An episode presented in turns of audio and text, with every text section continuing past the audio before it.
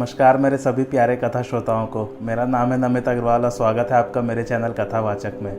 तो पिछली कथा में सुंदरकांड समाप्त हो गया था। आज हम लोग लंका कांड आरंभ करने जा रहे हैं, जो कि छठा कांड है रामायण का। आइए आरंभ करते हैं। समुद्र का वचन सुनकर प्रभु श्री रामचंद्र जी ने अपने मंत्रियों को बुलाकर कहा कि विलंब का अब क्या काम है, पुल बनाओ और सेना उतरे। तब जामवंत ने हाथ जोड़कर कहा, हे सूर्यकुल के केतु श्री रामचंद्र जी आपका नाम ही ऐसा सेतु है कि जिस पर चढ़कर मनुष्य भव सागर से पार हो जाते हैं। फिर इस छोटे समुद्र को पार करने में कितनी देर लगेगी?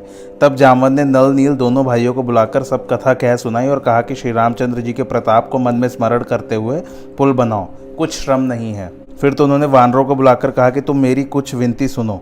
श्री रामचंद्र जी के चरणों को हृदय में धारण करके तुम सब भालू बंदर एक खेल करो। तुम सब बंदरों के समूह दौड़ जाओ और वृक्ष तथा पर्वतों के समूह ले आओ। तब बंदरगण बहुत ऊँचे ऊँचे वृक्षों और पर्वतों को लीलावत ही उठाकर ले आते और नल तथा नील को लाकर देते, जिससे वे पुल बनाने लगे। वानर चारों दिशाओं में जाते हैं और गेंद के समान पर्वतों को उठा लाते हैं। उन्होंने पहले दिन चौदह योजन और दूसरे दिन प्रसन्न मन से बीस योजन सेतु की रचना की। तीसरे दिन 21 और चौथे दिन 22 योजन सुंदर पुल का निर्माण किया। पाँचवें दिन 23 योजन बनाया। इस प्रकार बुद्धिमान नल नील वानरों ने पाँच दिन में सौ योजन लंबा सेतु बनाया। जब पूरा सौ योजन इस पार से उस पार तक पुल बंद गया, तब श्री रामचंद्र जी ने आज्ञा दी, अब कोई पर्वत मत लाओ, जहाँ तहाँ रख दो, विलंब मत करो। जिस समय यह आगे हुई, उस समय महावीर हिमालय का बड़ा भारी शिखर उखाड़ कर ला रहे थे। जब वे वृंदावन के निकट आकर पहुँचे तो वहाँ यह प्रभु की आज्ञा सुनी। आगे सुनते ही महावीर जी ने पर्वत उतार कर वहाँ रख दिया। तब गोवर्धन ने विप्र रूप धारण कर कहा कि आप तो मुझे श्री राम के निकट ले चलने की प्रतिज्ञा करके लाए थे। हमारे मन में श्री राम जी के दर्शन की इच्छा है, आप हमें त्यागते हो, यह उचित नहीं है।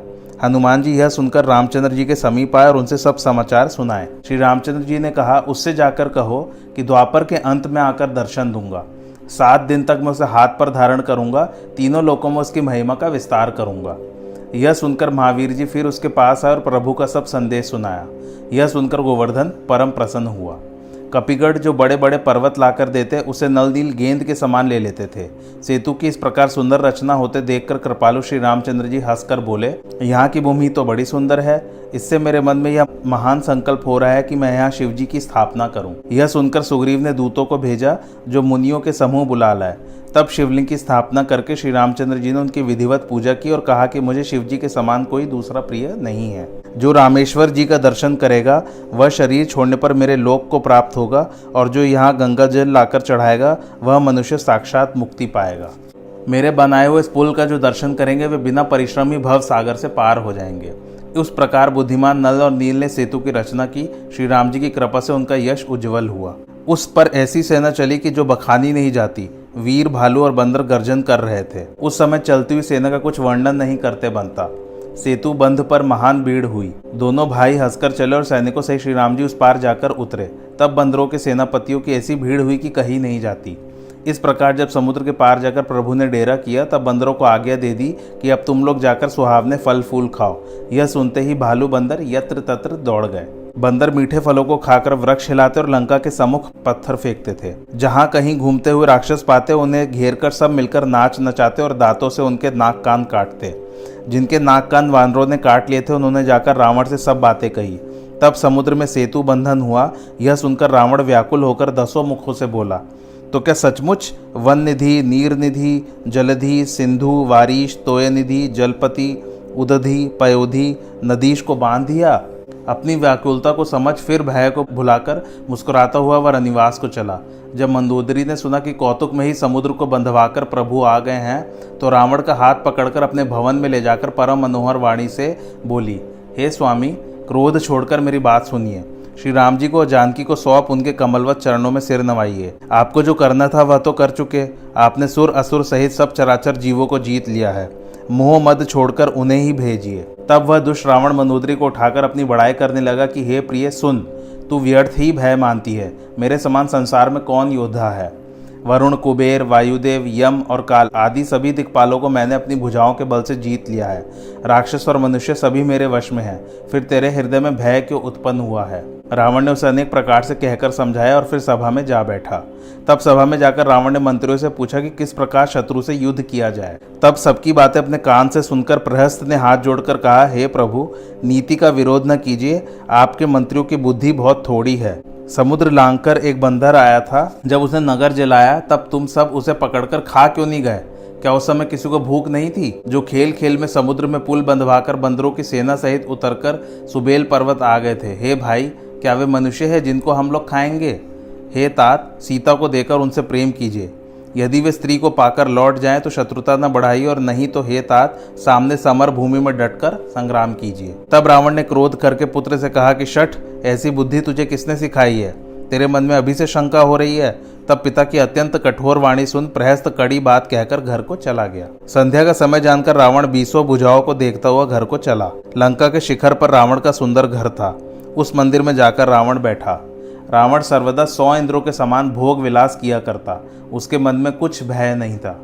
यहाँ श्री राम जी सुबेल पर्वत पर भारी सेना के साथ उतरे और पर्वत का बहुत ऊँचा परम रमणीय, समतल और विशेष स्वच्छ शिखर देखकर श्री राम जी जाकर बैठे। श्री रामचंद्र जी फिर दक्षिण दिशा की ओर देखकर बोले हे विभीषण, दक्षिण दिशा की ओर तो देखो कि बादल कैसे उमड़ रहे हैं और बिजली कैसी चमक रही है। बादल मधुर मधुर गर्जन करते हैं, मानो कठिन ओलों की वर्षा होगी। तब विभीषण ने कहा, हे कृपालु, सुनिए, यह बिजली और घनमाला नहीं है। यह लंका के ऊपर एक सुंदर महल है, जहाँ रावण नाच गान का अखाड़ा देख रहा है। हे श्री राम जी रावण के सिर पर जो मेघ, सदृश छत्र शोभित है, वही मानो बादलों की काली घटा है और मंदोदरी के कर्ण फूल चमकते हैं। वही मानो बिजली की चमक हो रही है। और जो अनुपम ताल मृदंग की ध्वनि है, हे देवताओं के राजा, सुनिए। वही मानो मेघ की सी गर्जन है। रावण का यह अभिमान समझकर श्री राम जी मुस्कुराए और तुरंत बाढ़ चढ़ाकर छोड़ा। तब एक ही बाढ़ से रावण का छत्र, मुकुट और मंदोदरी के कर्ण फूल काट दिए, जो सबके देखते ही पृथ्वी पर गिर पड़े, किंतु इस भेद को किसी ने नहीं जाना। श्री रामचंद्र जी का यह कौतुक कर फिर तर्कस में आ घुसा।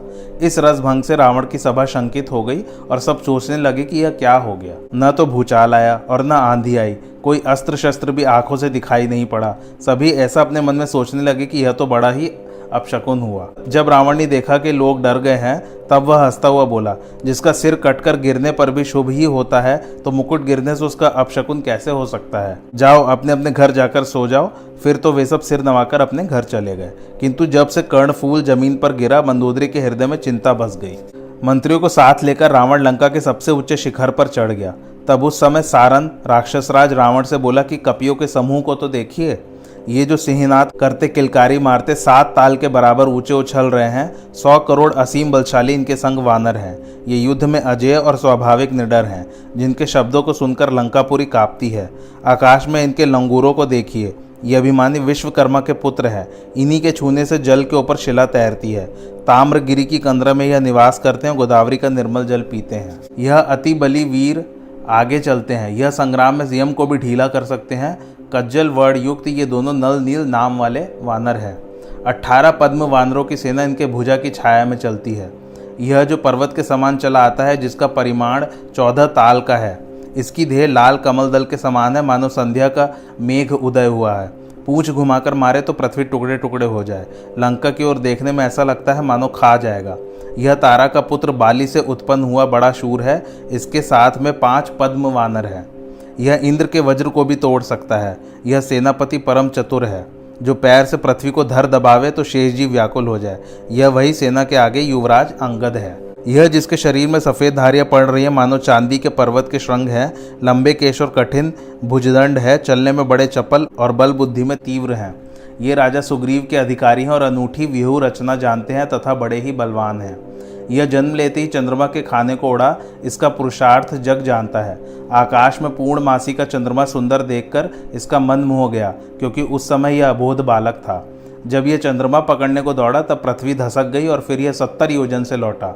पाँच सौ करोड़ वानर इसके साथ सदा रहते हैं। वानरों के स्वामी का नाम कुमुद है। अब ये देखो जो चारों ओर घुमड़ते चले आते हैं। इनमें हज़ार हाथियों का बल प्रत्येक को है। ये सब वानर गिनती में सात पद्म हैं। बड़े तीक्ष्ण दांत, नख, आयुध धारण करने वाले ये द्वंद्व युद्ध के मर्मज्ञ हैं।